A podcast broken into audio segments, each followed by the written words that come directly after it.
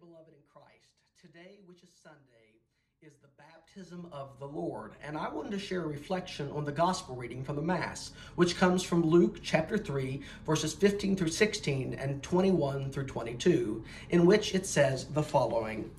The people were filled with expectation, and all were asking in their hearts whether John might be the Christ. John answered them all, saying, I am baptizing you with water, but one mightier than I is coming. I am not worthy to loosen the thongs of his sandals. He will baptize you with the Holy Spirit and fire.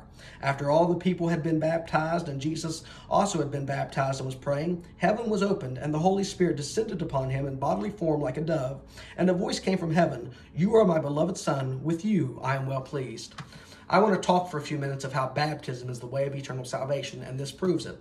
You see, my brothers and sisters, a lot of pastors I know in Protestantism like to say, oh, when you just come to an altar call, you get saved, and that's the way of eternal salvation. It is absolutely not. That is a horrendous lie, and it dupes your soul into hell. Don't believe it. Don't trust that. That is not true. My brothers and sisters, you who have not been baptized are secondary children of God. You still remain outside of the church, outside of salvation.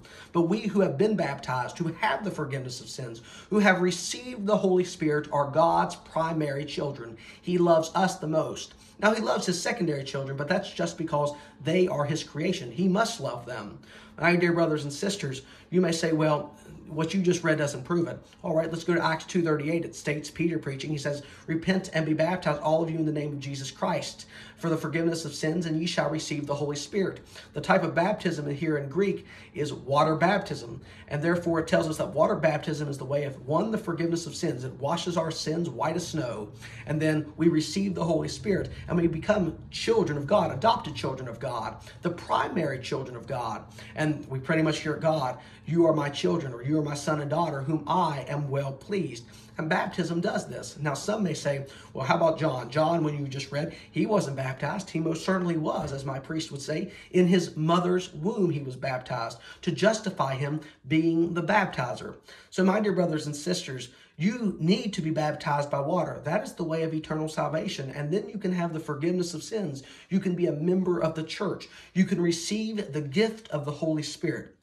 But an altar call is not going to save you. And you may say, well, how about if someone doesn't get to be baptized and they die? Well, they're baptized by desire if they wanted to be baptized. Or how about if they uh, were killed before they get to be baptized, like the thief on the cross? It's baptism by martyrdom or baptism by blood.